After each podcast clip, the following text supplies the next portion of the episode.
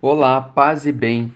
É com grande alegria que nós vamos ouvir a sétima admoestação de São Francisco. A boa operação siga a ciência.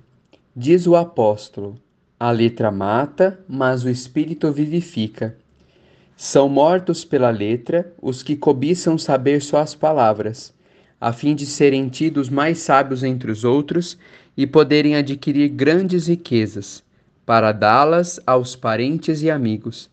E são mortos pela letra aqueles religiosos que não querem seguir o espírito da letra divina, mas só cobiçam saber mais palavras e interpretá-las para os outros.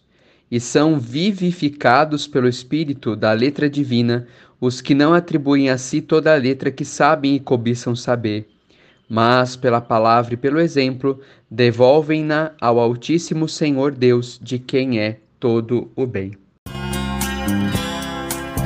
É com grande alegria que nós ouvimos esta sétima admoestação de Francisco de Assis. Logo no início, nós vamos perceber: a letra mata, mas o espírito vivifica. A letra pela letra, a ciência pela ciência, se nós não tomamos cuidado, o conhecimento vai nos inflando, vai nos fazendo cada vez mais superiores aos demais. E se nós não tomamos o devido cuidado, a nossa vida se torna uma autorreferência de nós mesmos.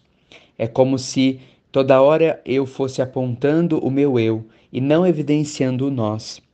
Agora, a proposta desta admoestação, nesta sétima admoestação, Francisco de Assis vai pedir para que todos possamos viver pela dimensão do Espírito e seguir a ciência da cruz de Jesus, a ciência da humildade, a ciência do compromisso de servir aos irmãos.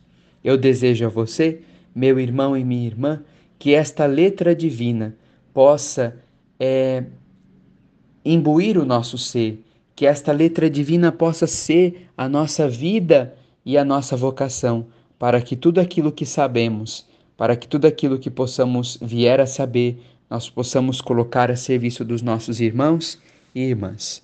Paz e bem.